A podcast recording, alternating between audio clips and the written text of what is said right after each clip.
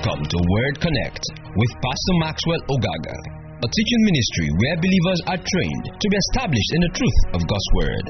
For more information and free downloads, please visit www.thepastormax.ng.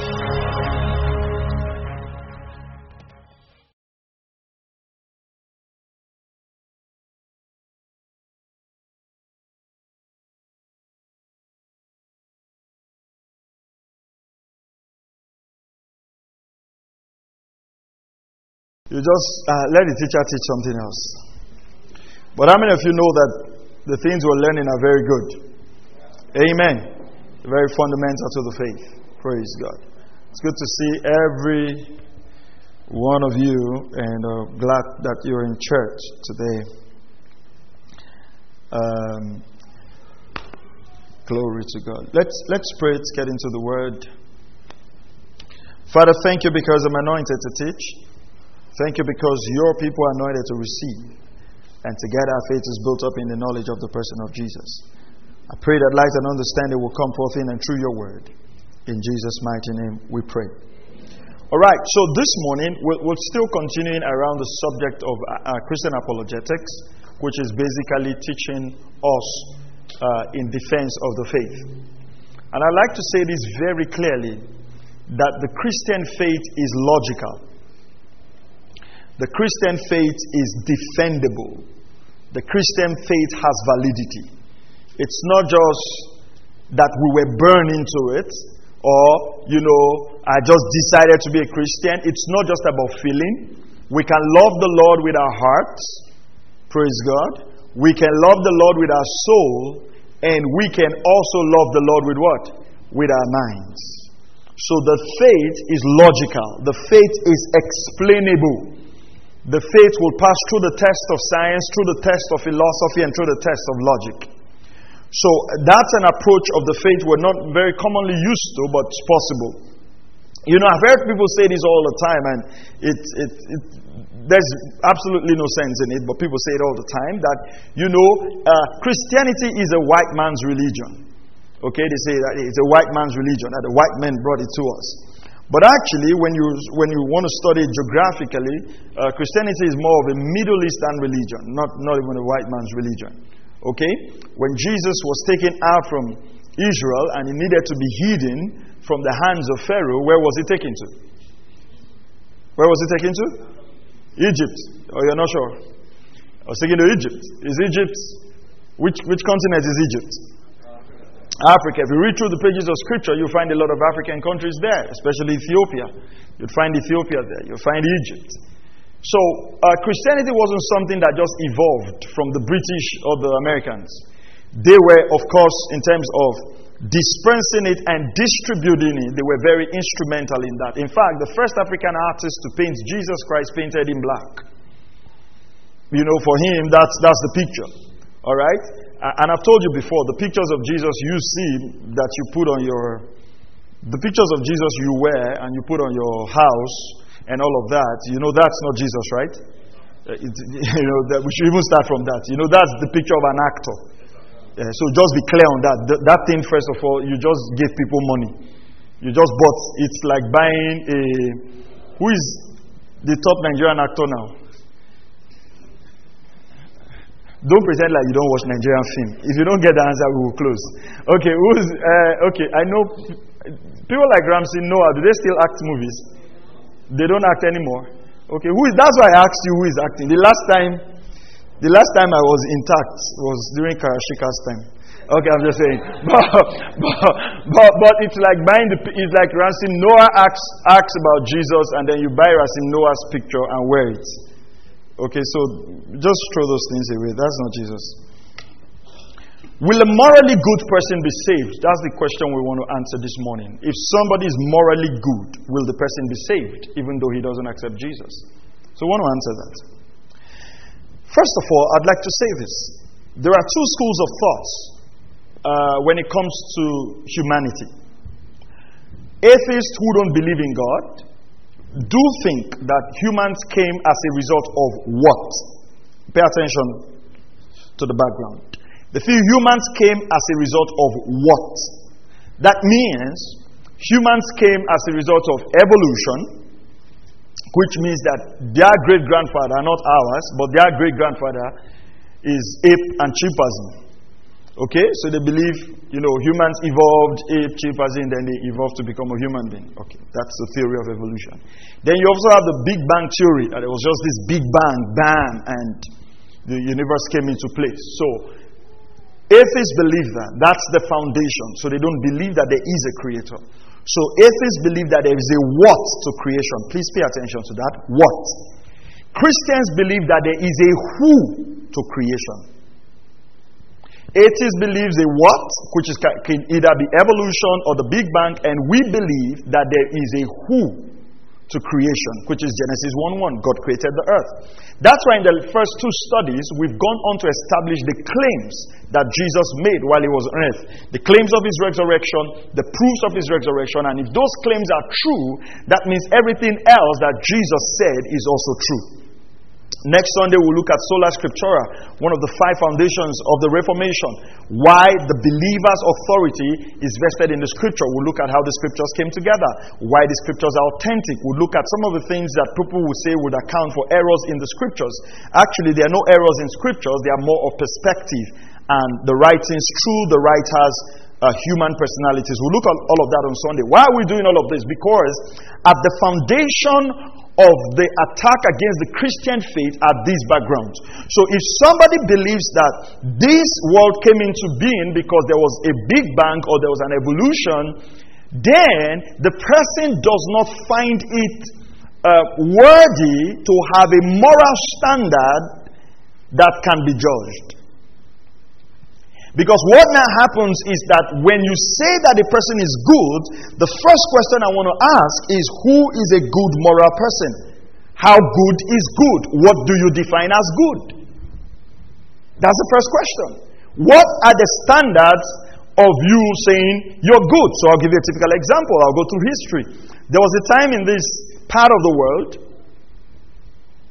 that twins were killed, right? How many of you were aware then? I know you were not alive, but were you aware? Right? That twins were killed. How many of you know? You know that twins were killed, right? Was it good or bad? Who told you it was bad? Why did you, you, you say it was bad? Because what? It involves killing. No, but if you ask that man who killed the twins, he will tell you that he was doing good because he was when twins were born, it was bad for the society. So when they killed twins, they were purifying the society so that the gods would not be angry. If you speak to that man, he wasn't doing a bad thing. So why do you think it's bad? Speak to somebody who is a homosexual, a gay person. I will tell you, I was born this way. I have feelings for men. And you say it's bad. So why would you say it's bad? So that means that if there is no exclusive creation, truth becomes subjective. Truth becomes subjective in the sense that if we all agree that this is okay for us, it becomes good. Which means that without the foundation of a creator, you cannot determine good. Because what now happens is society comes together and good becomes subjective, and what you call good to you is bad to someone else. So there must be an absolute standard where good and bad is measured. So, at the foundation of saying that a good person can make heaven, a good person doesn't need Jesus Christ to go to heaven, it's an underlying philosophy where we deny the fact that there was a creator. I'll give you another example. Let's say, uh, I'm thinking of a, of a practical example now. Just give you another practical example. Now, there are societies where they don't find anything wrong with having the gay lifestyle. And they say it's okay and it's fine. And you feel, no, that's not okay. The question again is that why do you feel it's not okay? They think it's okay. So that person you're saying is good who determines the standard of that goodness. Because if there is no creator, then there can be no standards. Do we agree? Someone has to set the standard. Because if nobody sets the standard, that means whatever is okay with you, like we just said about the killing of twins, then it's fine. Because the man will tell you, listen, I'm doing this for your good. I'm cleansing the land. I'm making sure that the evil does not come upon us. In fact, they will get angry for you to think that you are doing, and thank God you were not alive then. They would have killed you. Yeah, and to them, listen, they will not feel bad in their conscience because they have told themselves what they are doing is good. So good can become subjective to a man because he can he can whine his conscience to feel that everything he's doing is good and it no longer becomes evil. So when you say someone is good, I'll give you another example. You have this guy, hmm? single guys, single ladies, single all the single ladies. Yeah. This guy is dating you, buys phones for you, buy all your hair do for you. Enough, you know, makeup. Beautiful guy, awesome guy, great guy. But this guy is changing figures in his office and stealing from his boss. Ask a very simple question. You don't know. But is that guy good? Would you say he's good? Hmm? Don't worry, don't worry. God is not writing this against you. Just say your church mind, according to my worry people. Do, will you say that guy is good? If you ask the boss, will, you, will the boss say that guy is good? So is the guy really good? But you just said he's good. You, do you see what I'm trying to say? See, what I'm trying to say is this thing we call goodness, if there are no absolutes, it becomes debatable. So when you sit and say, This guy is a good person, he doesn't go to church, but he's just very good, what you have done is you have established your own standards of goodness. And if you flip that person on the other side, maybe they meet with somebody else, that guy will say, This guy is an evil genius. So we must agree, first of all, that there must only be one standard to what is good. Because if that is not done, good becomes subjective. All right. Is the standard different for each person? Most likely, in the eyes of those who have determined for themselves that they are good moral persons, it's a standard that each of them has set for himself. Undoubtedly, it has been set at a level that they know they can reach. So what happens is that somebody says this is good because of a standard they have set for themselves, and they know that this, you know, this is a standard I can reach, and so they set that for themselves. Okay. We have a right to believe whatever we want to believe, but what, whatever we believe does not necessarily mean it is right. I'll repeat that again. We have a right to believe whatever we want to believe, but whatever we believe does not necessarily mean it is right. In Mark chapter 10 and verse 17, Mark chapter 10, verse 17, if you read from verse 17 down to verse 27, the story of the rich young ruler comes to mind. Now, the rich young ruler came and, and, and says, uh, as he was setting out on the journey, a man ran up to him and knelt before him and asked him, Good teacher, what shall I do to inherit eternal life? And Jesus turned to him and says, No one is good except God. No one is good except God alone. Now, something is happening here. The man came to Jesus and said, Good master. And Jesus says, No one is good except God. Now, what was Jesus trying to say by that answer? Jesus was now saying by that answer that being good is not a matter of actions, but is a nature. That goodness cannot just be defined alone in the matter of what? Actions, but what? By nature. You understand why I said that? Because the man who went about killing the twins did an action that you would consider bad, but he tells himself it's good because he wants to cleanse the land. Or the guy who stealing from his boss to take care of a lady or do something or do something would justify and say, Well, I'm working so hard and they are not paying me enough, so I'm balancing off. Are you following this? Now, it, it becomes the fact that we cannot just rate goodness by actions, and I'll show you from scriptures as we progress. People who were good by their actions, but they needed to be saved. And this is very critical for us as believers because what we find out is that the world is pushing our boundaries. The world is pushing us constantly, and we constantly have to review our beliefs all the time because the world is all out against us, against the very foundations of our faith. So God says, Jesus says, no man is good but God. So goodness picks a whole new meaning that is not just about actions but nature. And I'll give you a very typical example as we go. If God is, is to determine what constitutes a good moral person, then everybody have already failed that test. Romans 3:23. You know the popular verse of scripture. Go to Romans chapter 3 and verse 23. It says, "For all have sinned and fall short of the glory of God. All have sinned. That means everybody is a sinner. And if, if the standards of goodness are the standards that God have established, that means nobody meets that standard. It's very clear. It's very clear. All have sinned. Now, I'll give you an example. Some of you are kids here, and if you don't have kids, you were a kid before you became an adult. so you can testify. How many of you know that children lie by nature? If you don't know, that means you've never had a child. You know, children, did you teach your child how to lie? That you know what? You're, you're, you're two years old now. I think you really, really, really need to know how to lie. There's this course, the guy is good, he will put you through. I want you to become a master liar. Did you ever do that? Did you do that? No? But how did the child find out how to lie? Huh? Nature. So by nature, that child is a sinner. Even though you've never taught him sin. And someone say, Where did he get it from? He's from you. not from me. It's not my child, it's your child.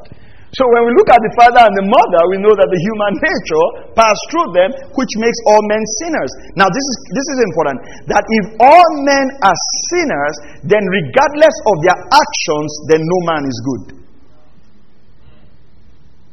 Because goodness, Jesus redefined, was not by actions, but by what? Nature. This is, this is, this is vitally important. Because if you make it just by actions, I've given you two examples. Somebody's actions can be good and they say, It's okay for me. But if it's a question of nature, then the person has to accept the sacrifice of Jesus to become what? Righteous. Because the qualification for getting to heaven, the qualification for salvation is the acceptance of that sacrifice. Now, if somebody say, Well, I'm good, I don't want to accept that sacrifice, what that person is saying is, Listen, in my sin nature, I am self righteous.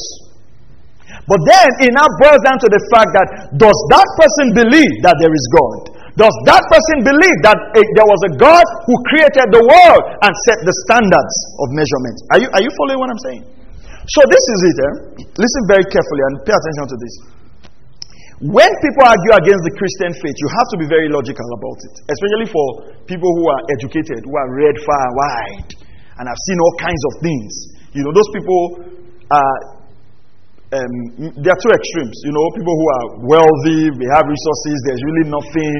You can breakthrough can be the message you used to want to get them. Okay? They're okay, they're fine. When those people argue about the Christian faith or about the things we do in the Christian faith. The argument is always based on something. Right? If, even if they agree that there is God, they decide to serve God at their own terms. So they'll say, you know what? I worship God in my house. No, you cannot call somebody God and then you decide how to worship Him.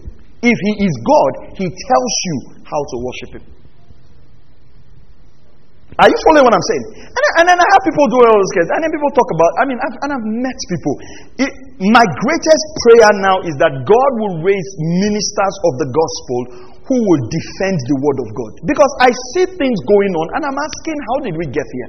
You know, somebody says, we don't need to gather together in a building, we can serve God in our house. That's how the, the church in the book of Acts started. Did you just hear yourself? Started, not finished. Did you read history? These were guys that Nero set fire on Rome and said it was the Christians that burnt Rome. You know what it means to be a believer in the book of Acts? Your family will ostracize you. He said, Oh, today in the book of Acts, everybody brought food together. Whatever they had, nobody had possession. You think if you do that today, somebody will go to work? I mean, we push things up without understanding the context. Those guys were absolutely persecuted. If you became a Christian, your family could throw you out. They couldn't put signboards there and say, This is where we're meeting. They would kill them. You think the way we even practice Christianity, even, listen, I served in the north. I served in Zamfara State. I served in Zamfara 2006 when it was the peak of the Sharia stuff, right? The peak of the Sharia law. That was when it was just introduced. We would have Bible studies in Talata Mafara and they would be stoning us with stones. We had to make sure that our Bible studies were a bit hidden. Huh? Then, even as corpers, we couldn't snap, snap pictures with our fellow corpers and hold their arms. They were girls. We couldn't get on the same bike with a girl. You think when you now, when you now, you are having Christianity in that kind of place, you will now say you have love feast. All the sisters, you will now hug them. You will meet God. Are you following what I'm saying? Now, if I write in that context, I'm not saying that's how everything should be done. There was a cultural context to the book of Acts. It was a church that was being built. And then people reference that and say, you know what? Today's church has backslided. We should go back to the book of Acts. Do you know what made them to quarrel in the book of Acts? Food. They were distributing food and the guys quarreled. First Corinthians, there was a guy there in the book of Acts who was sleeping with his father's wife. Do you want us to go back there? I mean, so the Bible has to be read in context. We've got to understand this.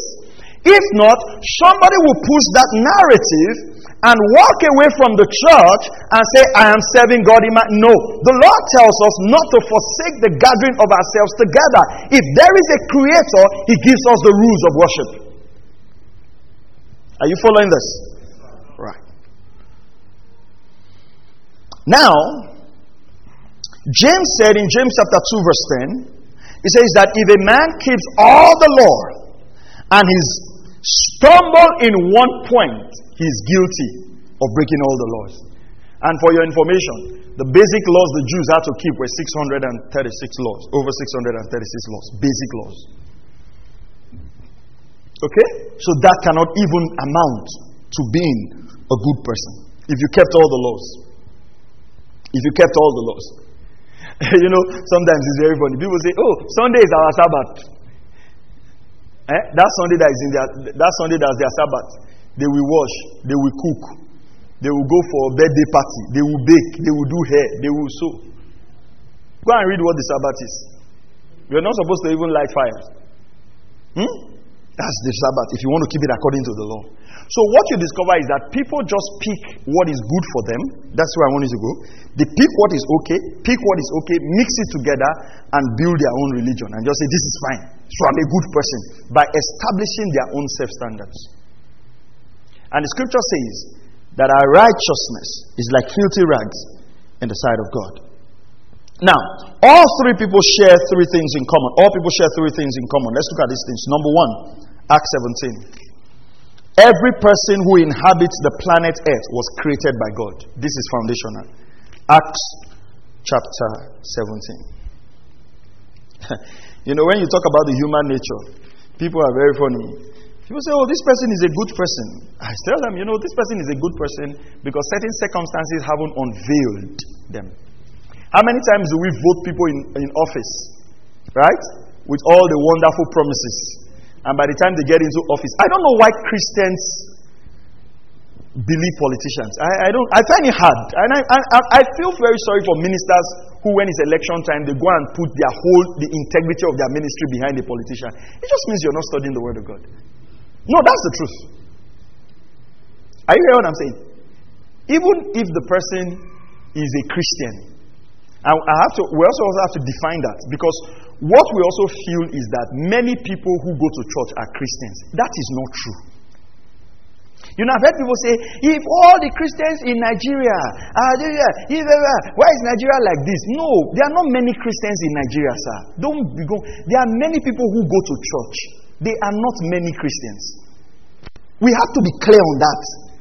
We can have 6 million who goes to church on a Sunday. It doesn't mean that we have 6 million Christians in Nigeria. Some people are Christians because they have to feel something in the form. Are you following what I'm saying? Some are in church because they have to get a good wife.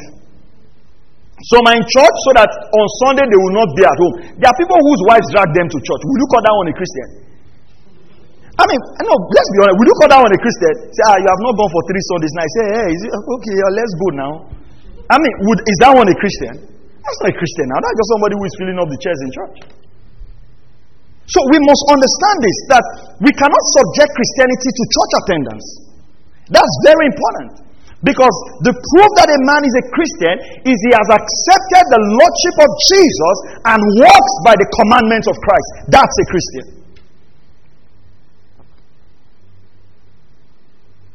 I asked them in the first service, I said, Imagine if they had to run a forensic on everybody who calls himself a Christian and check the source of our finances, how many people will come clean?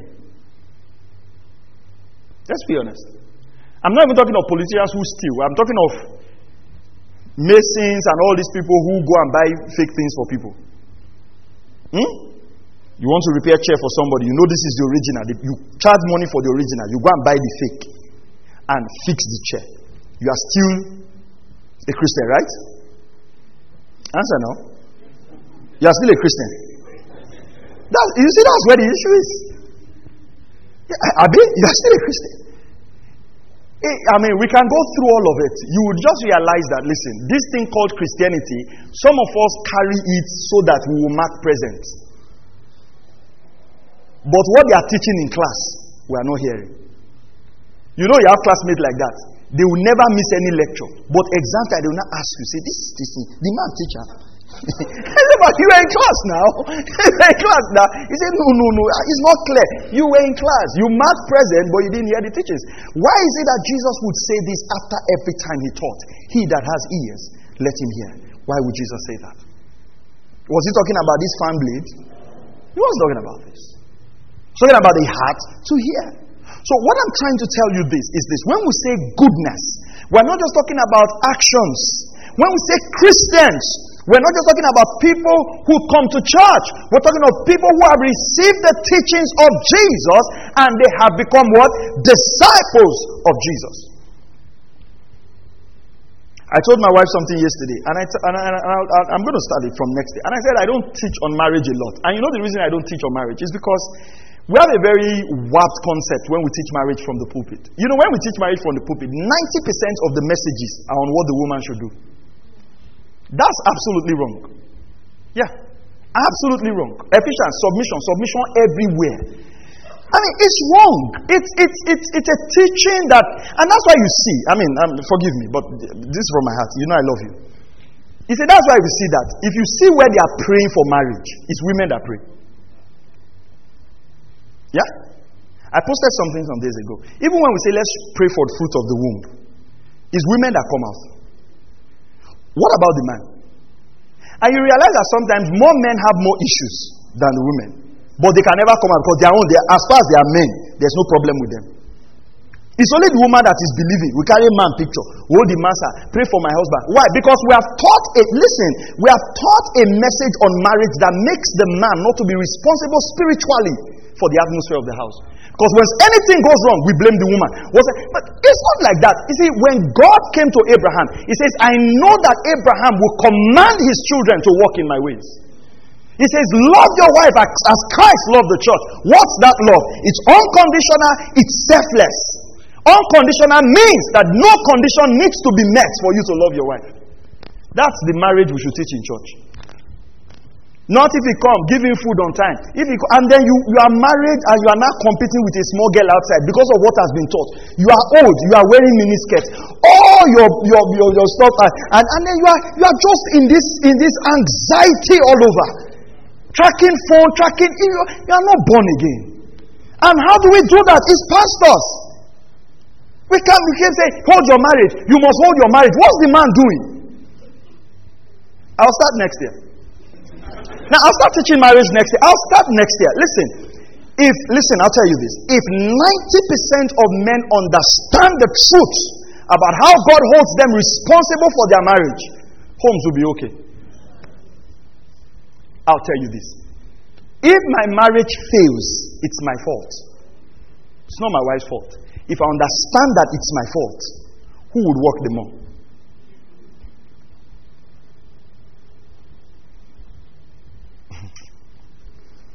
Then you now see also oh, all what you are doing is bed sheet, flour, perfume.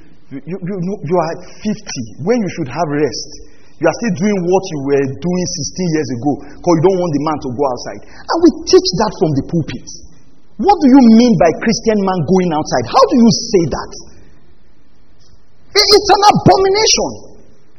People we should call, put in front of church and flog. It's not teaching them. You flog them. That you see, in this place, you don't behave like this. Then you know, and why is the reason? It's very simple. The men do more of the giving. So if we teach things like this, it will reflect in our money.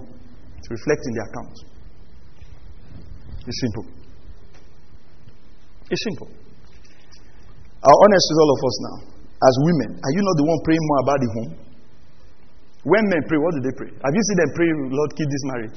Except it has gotten to the Christ. If a man is praying about marriage, know that, know that, ah, that the man has, ah, ah, what will people think of me if this woman leave me? If you hear a man say, Lord, this marriage, you know that someday you call it, oh God, what is happening? You even ask what's that. Because it's not a normal prayer point.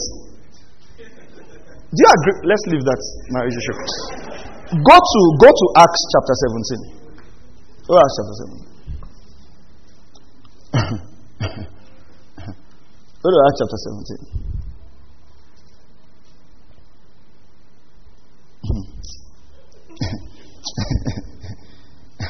Go through scriptures. What did, where, what did Joshua say? As for me and my house, we will serve the Lord. What did the Bible say in Acts chapter 10? He said, Cornelius and all his household were saved. What did the Lord tell Abraham in Genesis? I know you will command your children. Have you seen anywhere in scriptures where God was speaking to the house and he speaks to the woman? Every time we mention household salvation, you see the man. That's scriptures, that's Bible. We're not talking about relationship teaching by 21st century, we're teaching Bible where a man knows that he is spiritually responsible for the house. And that's why, even though Eve partook of the fruit, it was Adam that was sent out of the garden. Because that's his responsibility to transmit teachings. So, if you do this, you would realize that a lot of spiritual responsibility rests on us and it will shape the way we walk. Praise the name of the Lord. All right. So, three things in common Every person who inhabits the planet was created by God. Acts 17, verse 24 to 26. The God who made the world and all things in it, since he is the Lord of heaven and earth, does not dwell in temples made with hands, nor is he served by human hands as though he needed anything, since he himself gives to all people life and breath and all things. So you need to understand this that God gives to all people life, bread, and all things. Please, this particular scripture we're reading, pay attention to it. It's a key scripture where you want to talk about the creation of man. Especially in the Old Test, in the New Testament, sorry.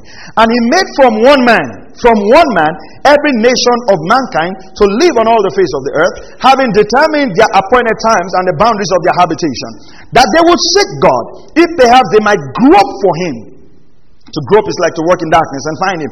Though he's not far from each one of us. For in him we live and move and exist. And even some of your own poets have said, For we are also his children. Being then the children of God, we ought not to think that the divine nature is like gold or silver or stone, an image formed by the arts or thought of man. Therefore, having overlooked the times of ignorance, God is now declaring to men that all people everywhere should repent. This scripture is very interesting. I was coming back last month from Warri and I was in the car with this guy, uh, and uh, an elderly man. And he, he, was talking about pastors. He said, Oh, I don't like pastors. I don't like all this. And he was talking, talking, talking. So I said, Oh, why don't you like pastors? He said, Ah, you know, our culture, our culture that is okay. Pastors will come and, and then, yeah, of course, you, you know that man has anger against pastors. So I told him, I said, God never, God was never against culture. He said, Eh. So I, I read this scripture to him. And I explained something very simple to him. I said, Listen, look at what the scripture says. In Acts, he created every man, he created all things. So I asked him something. I said, Whatever you put on your masquerade is actually a creation of God. I mean, all of you know your masquerade is your uncle. You understand that? He's somebody you know, right? So he goes off for four or five days before the feast. Then they carry mirror and they break the mirror in pieces. It's the same mirror you are using in your house. It's just that this one is broken. Huh? Then red cloth. The same red cloth you wear, but they cut this one in pieces. Then they take palm front. The same palm front you will sit under every day. Right? Then they take wood, the same wood you use to do anything. Then they build this thing and put your uncle inside. And then everybody starts getting, you know. And what happens is this because we're created in the image of God, we infuse power into that thing. Instead of that to lead us to God, it leads us from God. That is the issue with culture. Culture is not bad if it leads us to God. But if it leads us to a place we look at nature, we look at culture and say, wow, how amazing God is. It's like I said, some of the most beautiful services I've been in my life is when I go to African nations where I don't hear the language and I hear them, for instance, in Kenya singing in Swahili. I don't have an idea what they are singing, but you can just sense the mightiness of God. When you look at culture and it makes you look at, wow, behind this, there must be someone who created all of this. That's good about culture. But if you now look at culture and it leads you away from God, from serving the Creator to serving the creature, that's when culture is bad. Look at what the scripture says. It says, Being then, verse 29, being then the children of God, we ought not to think that the divine nature is like gold, silver, or stone, or an image formed by the art or thoughts of man. Everything we worship within the context of African traditional religion is based on these three things. It's divine nature either infused in gold, silver, or stone, or an earth, or with thoughts of man. You know, my grandfather was on the other side. So there was a time I engaged him on this. You know, he was talking about sacrificing, appeasing the gods, and everything. I said, see, the challenge between your gods and mine is that you have to do this every market day. But my God paid the price once and for all so I can be free from this. You see, Christianity is logical. This thing is not just, it's not just that, yeah, it's not, it's not fickle. It's not. It's, it's highly intellectual if you want to go that route. It will, it's, there are answers to every question if you will be diligent enough. Praise the name of the Lord. So we know that every person was created. Number two, every person has sinned against God. So we know from Acts chapter 17 that out of every one of us, I'm sorry, out of one man, every one of us was created, right? And that man sinned. So therefore, the sin nature passed down to every man. The sin nature passed down to every man. Now, this is it, right? That's why I gave you the example of the child who grows up lying. Okay? If you observe naturally, your children pick up negative things more than positive things quickly. Why? It's that nature. You know, there was a scripture. You know, women are very compassionate. Women are very compassionate. And bless God for mothers. Very compassionate. When, G, when God was comparing himself about how generous he is, he said, If a woman cannot forget a suckling child, he will not what? Forget us. But you realize that in the scriptures, in Kings, you find two women who, because of her famine, killed their children, right? Have you ever thought of that? That a woman, have you thought of it? How if a woman will do that? So say, ah, how far? Say, ah, say there's inflation, no things are tough. We say, ah, I get one picking now, and then he had to cut the child. Think of it. I know it's gruesome, but think of it. Huh? Cut the child. Say, pray the head. Put the, say, bring out the hand this way. Say, okay. and then, of course, he said women, but I'm sure many people eat, and they didn't know what they are eating. Eh? You know, sometimes you can eat food and not realize because it's looking like meat. That's why sometimes you ask, what, what is this about? okay. So, so, so, I mean, they finish eating. I say, ah, say this thing is good though. Say, ah, thank God for everything. It's not by power. and then it was time to kill the other child. And the woman said, ah, no, no, no, no, no, no, no. And the woman said, ah, after you have eaten my own, and you realize that if they had done that thing successfully without it being recorded, we would never know that a woman has the capacity to well her own child. Hmm? And yet, when you see that woman, say, ah, this woman is nice, oh, hmm, very good woman.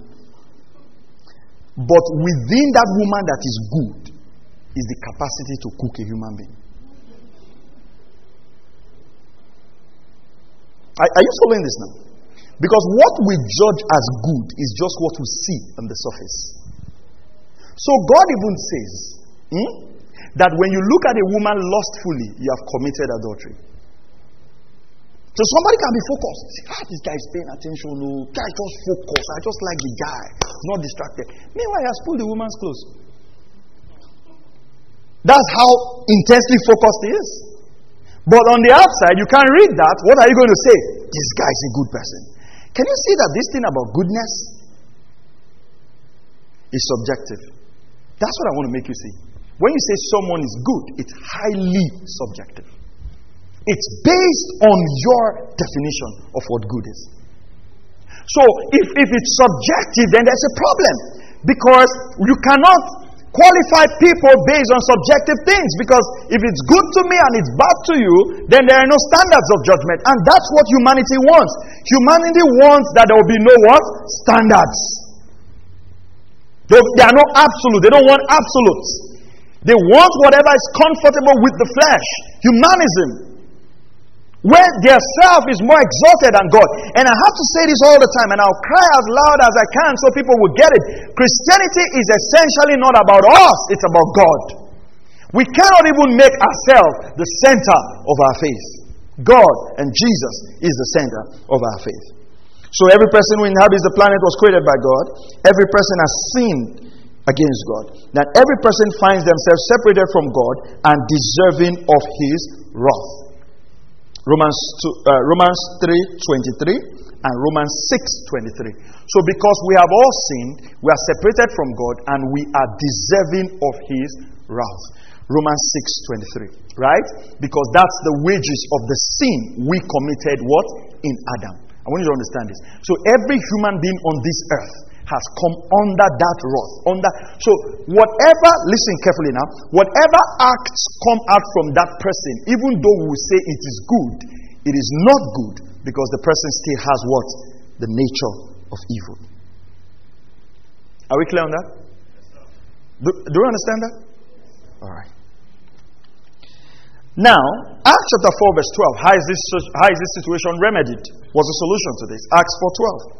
Salvation is found in no one else, for there is no other name under heaven given to mankind by which we must be saved. Please watch the use of words. We must be saved. So it means that the solution to this is the fact that there's one name given that every man will find salvation in that name.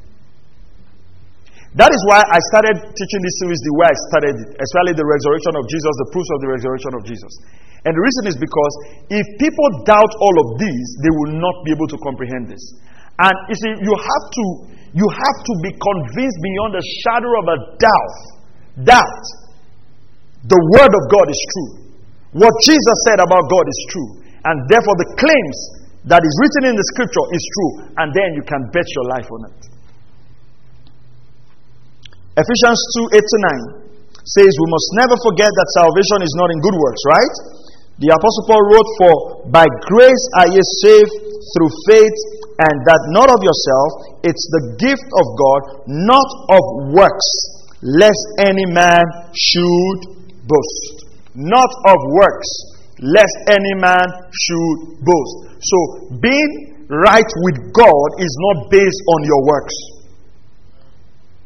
And we need to be careful of this again, because that's almost where the church is heading towards where we are proponents of good works without preaching the message.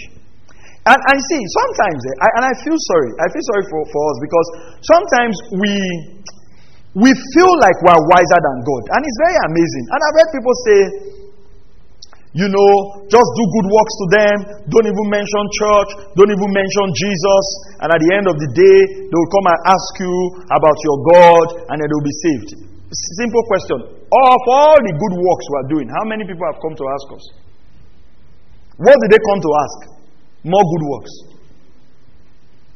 The scripture says the foolishness of the cross, of the message, is the power of God unto salvation. You say no, it's rice and beans. And so you have people in church who, who don't even understand the message of salvation. There is a message to be heard, there's an understanding to be gained for a man to be saved. Are you hearing what I'm saying? There is a message to be heard. There's an understanding. Man has to know that in, in myself I am depraved and I cannot help myself. That's what brings him to salvation. And I'll show you from scriptures good people who Jesus ensured that they, they were preached to before they became believers. So we must not be carried away. I mean, it's good to do social works, I mean, bless people here and there, but we must never replace that with salvation, preaching of the gospel. If not, what we'll have is fat sinners on their way to hell, sponsored by our own money. That's why today we find it comfortable helping people and not preaching the gospel to them. Say, I don't want to believe anybody. If, if, if you want to believe God, you believe God. If I don't want to believe God, and, and, and that's a believer talking. We just leave everything to people's emotions. We leave everything to people. Do you understand? And, and it's the same thing with church. Church says this is what we want. You no pastors will bend. Pastors will bend. And at the end of the day, we have so much entertainment centers. Hmm? Oh, people's attention span is low. Reduce message to 30 minutes. A time will come, we'll just say, preach the message, record it, and send it. We'll listen when we are free. We'll say it's okay. That's what people want. No. No. If we're going to build convictions, if we're going to build people who understand why they are believers in the first place, it'll take a lot of work. What did Paul do in the school of Tyrannus? Was preaching and people were, were not accepting. He took the believers aside and for three months was teaching daily. Was teaching daily, every day, every day for three months. Not that today's Bible study, tomorrow's prayer meeting. The man was teaching every day for three months. 90 days, word. Explaining scriptures. When people say, let's go back to the book of Acts, is how we can share rice and beans again. That they go back. That people brought all their money together and they share property. Uh, no one have property. If we are brothers, if you, your car is my, your, my car, your salary is my salary. That's the one they see. They don't see where they say, okay, fine. Let's go back to the book of Acts. For the next 90 days, we'll come to church daily so that we'll be taught. They don't see that one. Because again, we cherry pick from scriptures what suits us. And that is a big problem. If we're going to defend the faith, every passage of this scripture must mean something to us. Praise the name of the Lord. Okay. Ecclesiastes 7:20, just write the scriptures down. We'll move on quickly. Ecclesiastes 7, verse 20. It says, uh, No one is good. Yeah? There's no righteous man on the earth who continually does good and who never sins. Solomon said that. Isaiah 64, verse 6 says, Our righteousness is like filthy rags. Okay? So you see that all men have fallen short of the glory of God, and we all need redemption. Okay? So whatever, whatever Ecclesiastes 7:20, then Isaiah 64, verse 6. Okay? So all our, our righteousness are like filthy rags. So whatever good works come out of that nature is not good. It's from an evil nature. It's not good. So Something has to be done about that. Let's look at examples of scriptures, all right? About people who were good, but they still needed to hear, hear the message. Uh, let's start with Cornelius, Acts chapter 10. Thank you, Jesus. God is good. Acts chapter 10.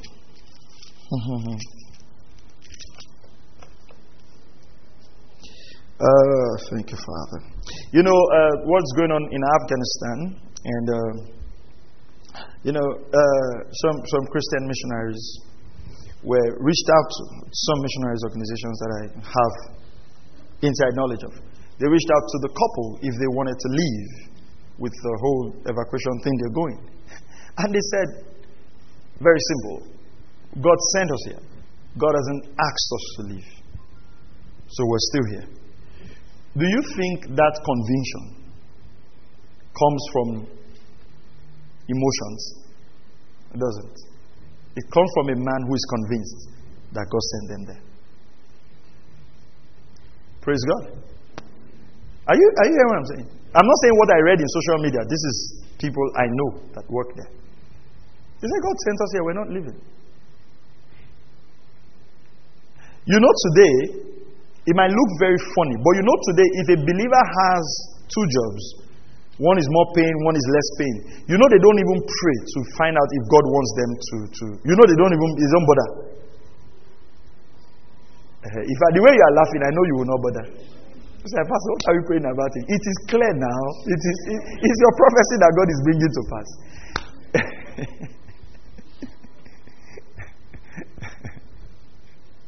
Hmm? Or somebody wants to do something. You know, most times people will not even consider will, will we get a church where we are fed the Word of God? It might not be a consideration. Ah, churches is everywhere. We'll be sending messages. You see, as a child of God, your life is not your own. Understand it. It's not your own. And if we really understand these things, it will be easy to walk with God. It will be very easy to walk with God.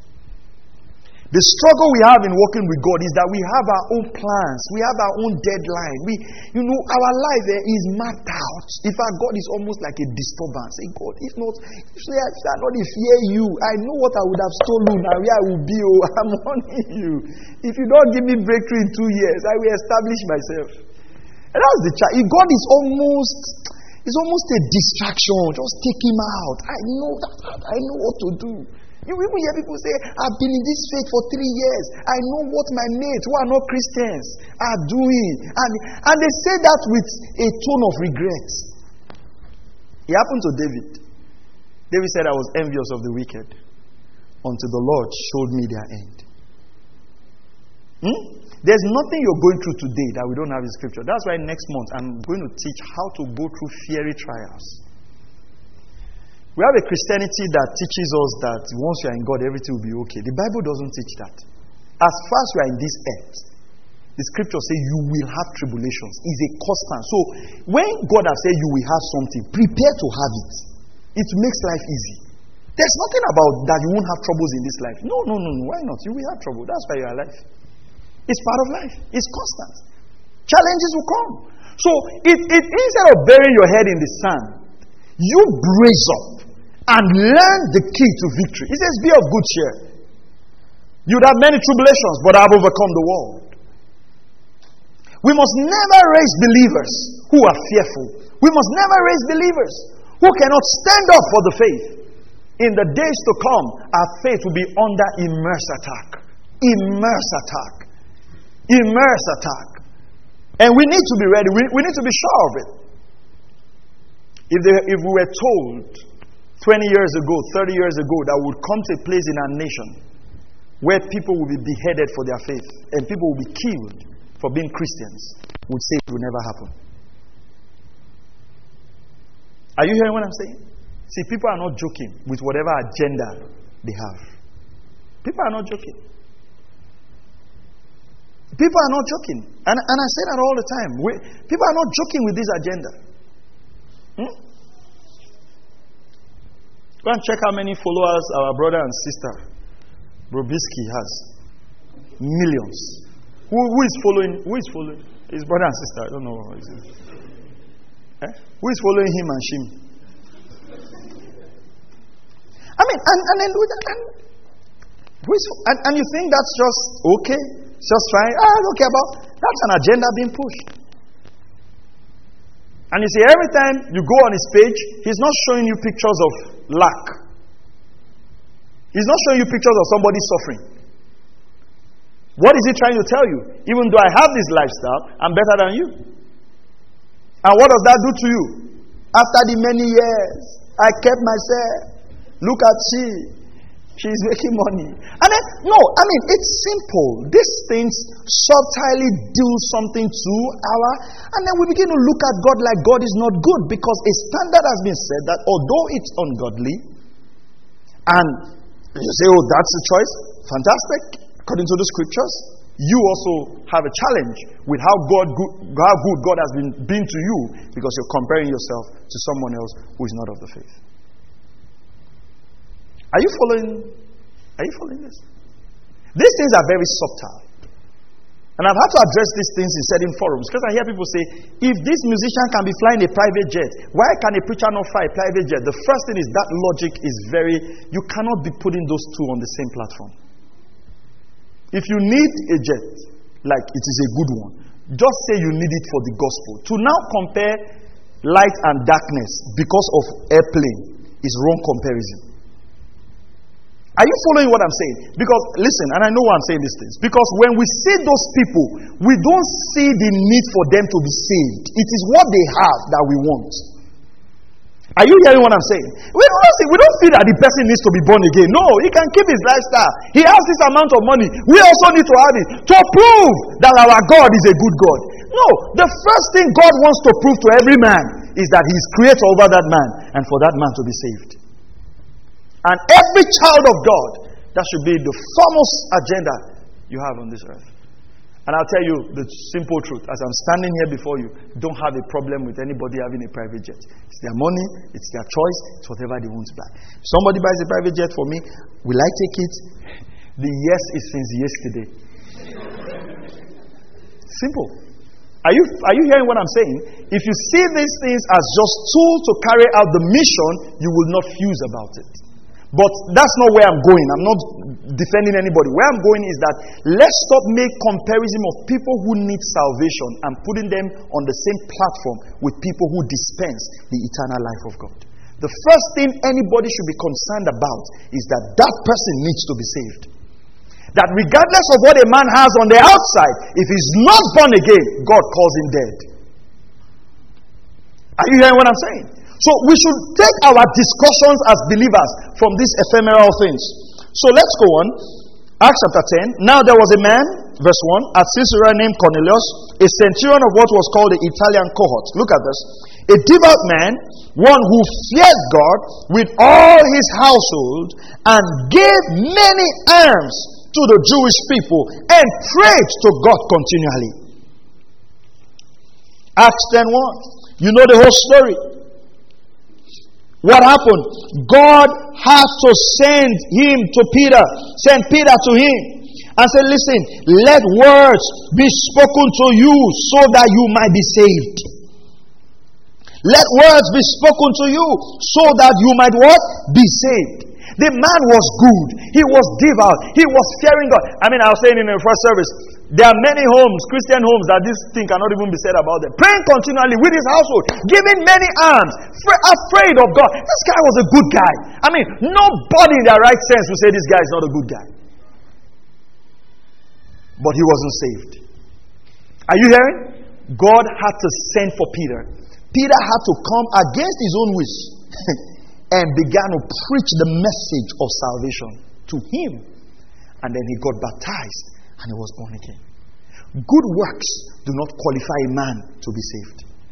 Listen, a man can fear God, a man can pray with his household continually, a man can give alms, but if he has not accepted the message of Christ and have seen his own depravity and accepted the righteousness that comes from Christ, sir, the man is not saved. Are you hearing what I'm saying?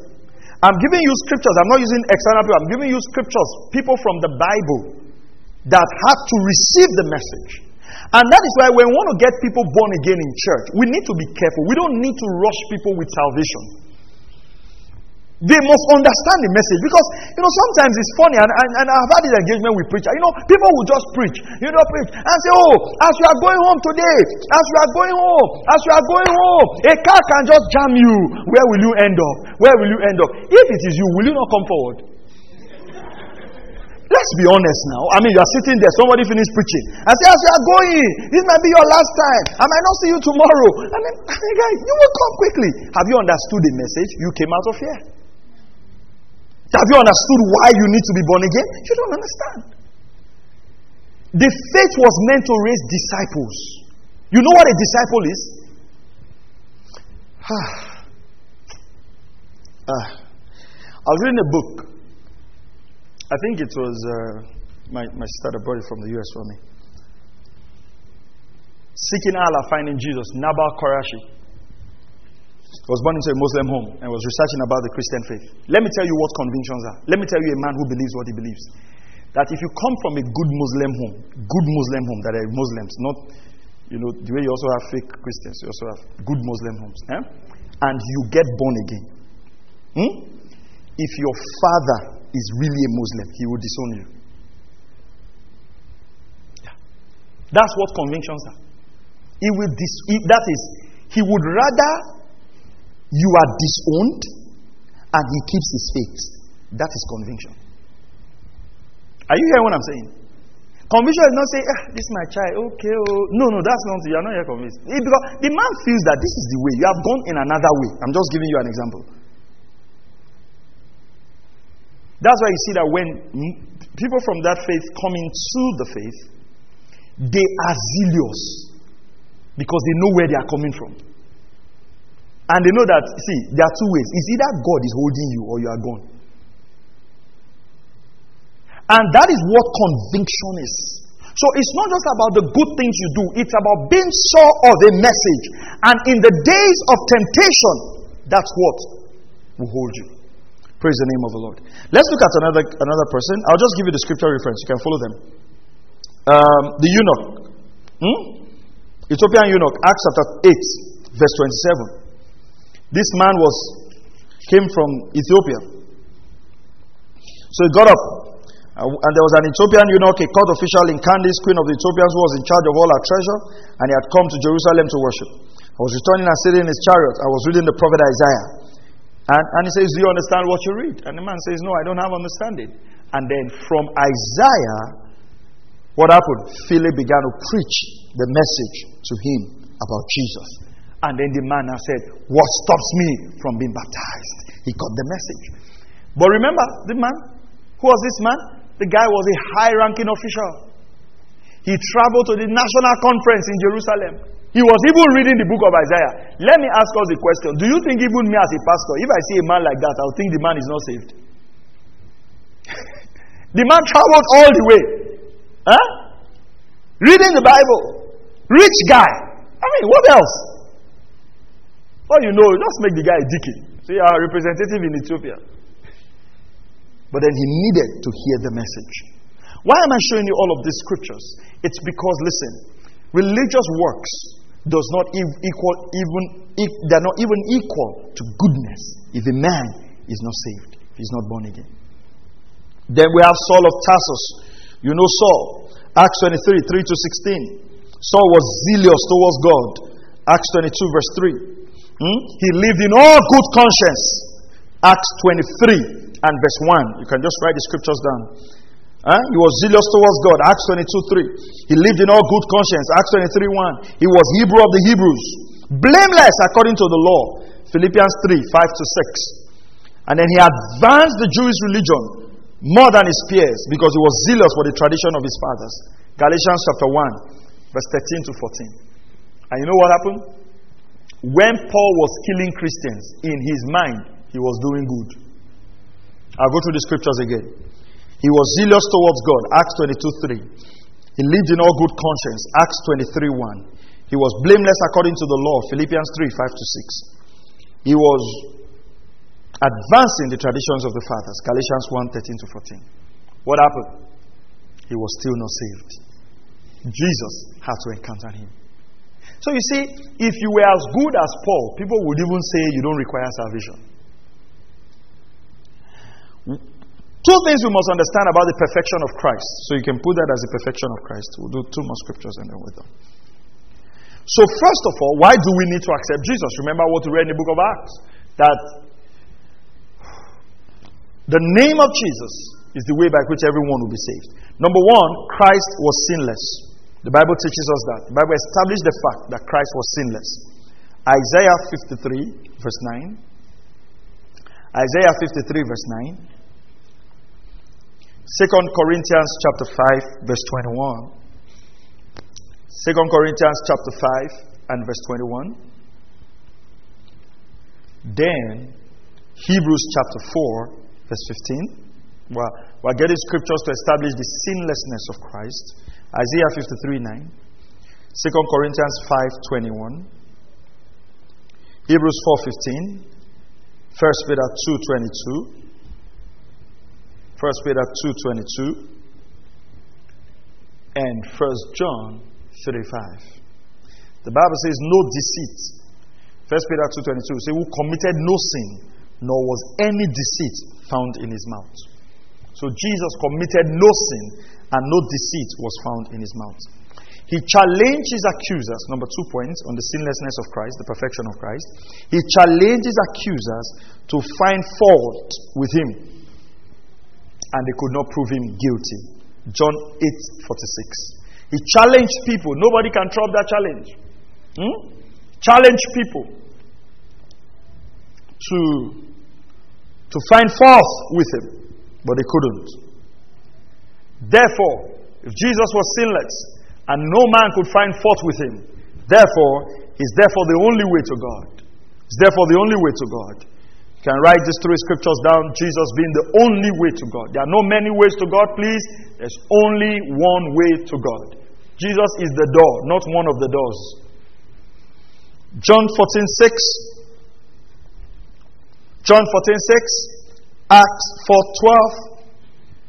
And 1 Timothy 2 5. John 14 6, Acts 4 12, and 1 Timothy 2 5. It says, No one come to the Father except by me. So the way we can be accepted, Jesus, uh, by God, is accepting the sacrifice of Jesus. What are the three key points? Let me go through those scriptures again.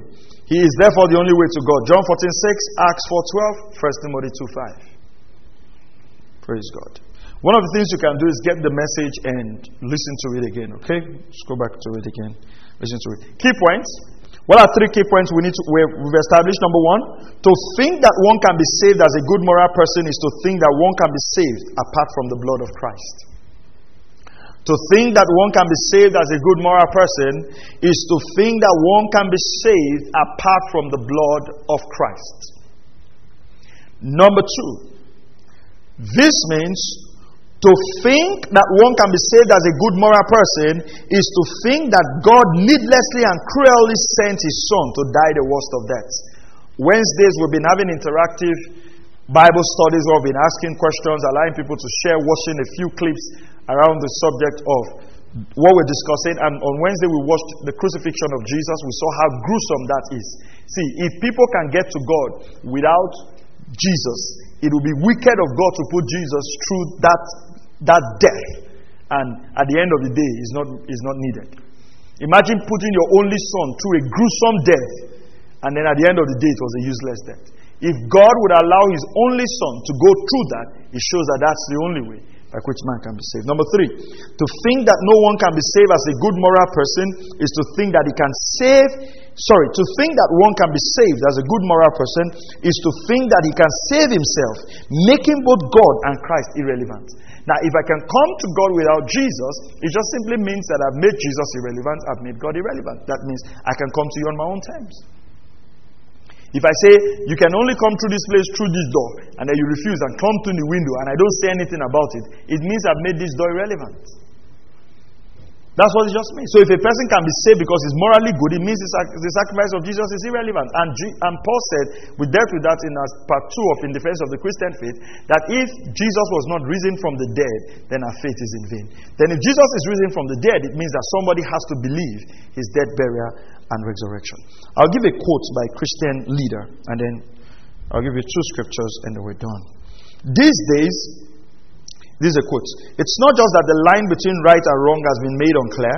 Today, Christians are being asked by our culture today to erase the lines and move the fences. And if that were not bad enough, we are being asked to join in the celebration cry by those who have thrown off the restraints religion had imposed upon them. It's not just that they ask we, that we accept it, but they now demand for us to celebrate it too. I, I, I don't know how to make this appeal, but as Christians, we, we've got to be careful. Yeah? You've got to be careful. And I say this, uh, you know, I feel for ladies a lot. And the reason I feel for ladies is sometimes, even as ladies, we, we, we, the, the, the, I don't know how to put it, but sometimes we don't even find our identity from scriptures. I'll give you an example. You know, there was a time where the men were not performing in Israel and there was chaos everywhere. And God raised Deborah. God raised Deborah to stand up, right? He, didn't raise Deborah to fight for women's rights in that sense. He raised Deborah to fight for the nation and to rescue the nation. Every time you find women who stay committed to the purpose of God, God will put them in places they thought they would never be in to change. Why am I saying this? You know. And I see sometimes all most of our comedy skits that comes out, it has to do with you know, I mean, there was one guy who is a great guy, and he was doing some things very funny, and then the next thing you know is is either about laughing at a woman's backside or a woman's front side. if there is a joke and a woman is not inside, if it's not about cheating and trying to cover, then it's not funny. You know, if there's an advert where they are not chasing one woman, and, and then you just ask yourself, how society reduces people that God created to just becoming a symbol of that. And you know, we even find that funny, and then we even share it. That's very funny, oh. and you push, and you're just, and then you're not asking yourself, what's the what's the philosophy behind this? And I want to say this. I, I'm, I'm not a prophet. I don't stand in the office of a prophet. I'm a Bible teacher. But I'll say this, right?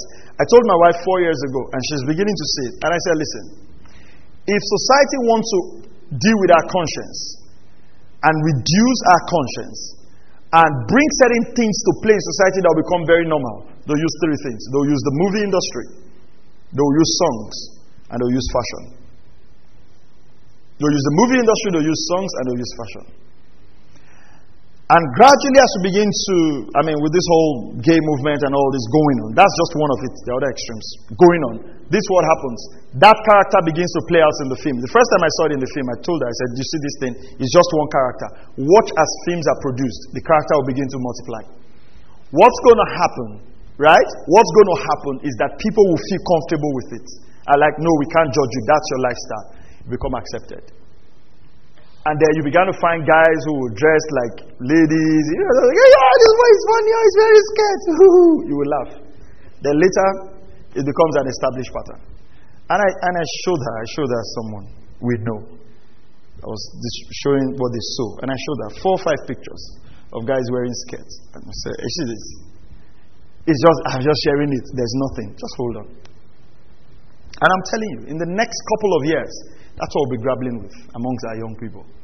It's simple. That's how, I mean, go study sociology. That's how society is infiltrated. Media. These things are not joke. The enemy is on rampage. He's not joking. He's not joking. And before you know, that infiltration comes, and then we're like, oh, it's okay. That's what you And then before you know, liberalism and humanism gets in. The lines are blurred. And like this man said, we're not only called to accept, we are now being called to do what?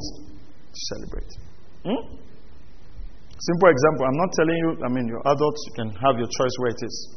I know people have been crucified over this social media. What's the first edition of Big Brother, right? Very first edition was exciting. What's the goal? Get people together. Let's see how they are behaving. And then I don't watch. They watch subsequent editions. And see, the thing is, the first edition opens your heart a bit. Second edition opens your heart a bit. And before you know, and then cohabitation is normal. It's, it's just a game. Ah, ah. People, people cannot get together again just have fun. No problem. No problem. What's that doing to our conscience? And then you struggle. And I tell you this, right? I'll tell you this. I'll say this. Hmm?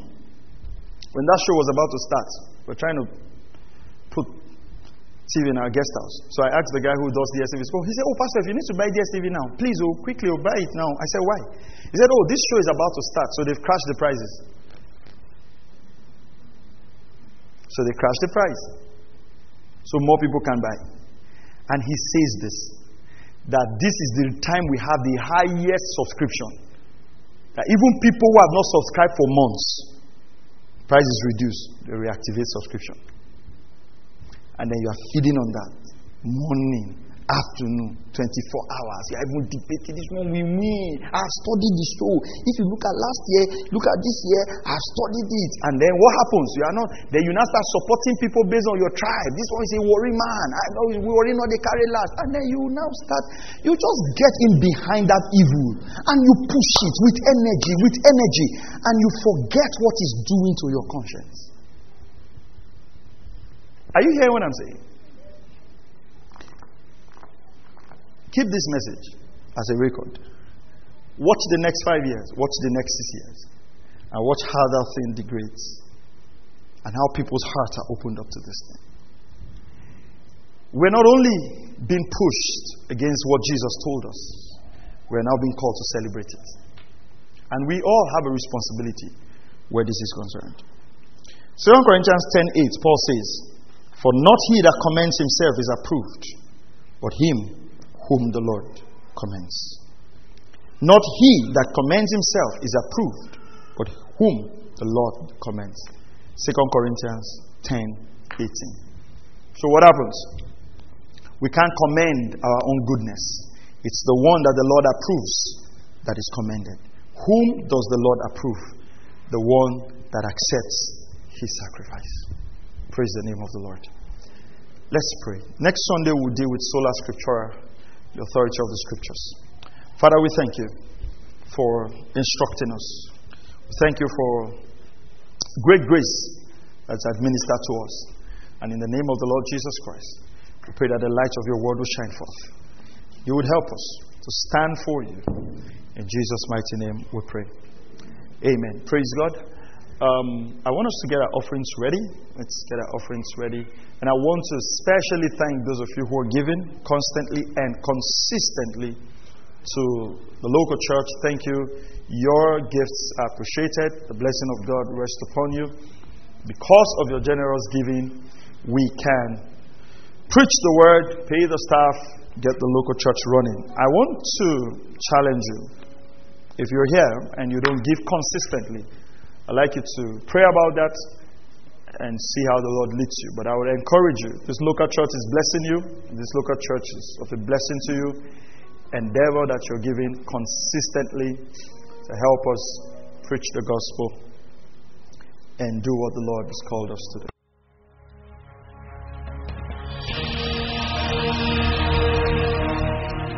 Thank you for listening to Word Connect with Pastor Maxwell Ogaga. We encourage you to share this message with your friends and loved ones. For more information and free downloads, please visit www.pastormax.ng. We would like to hear from you. Send us an email info at pastormax.ng or you can call 0805 888 7575. God bless you.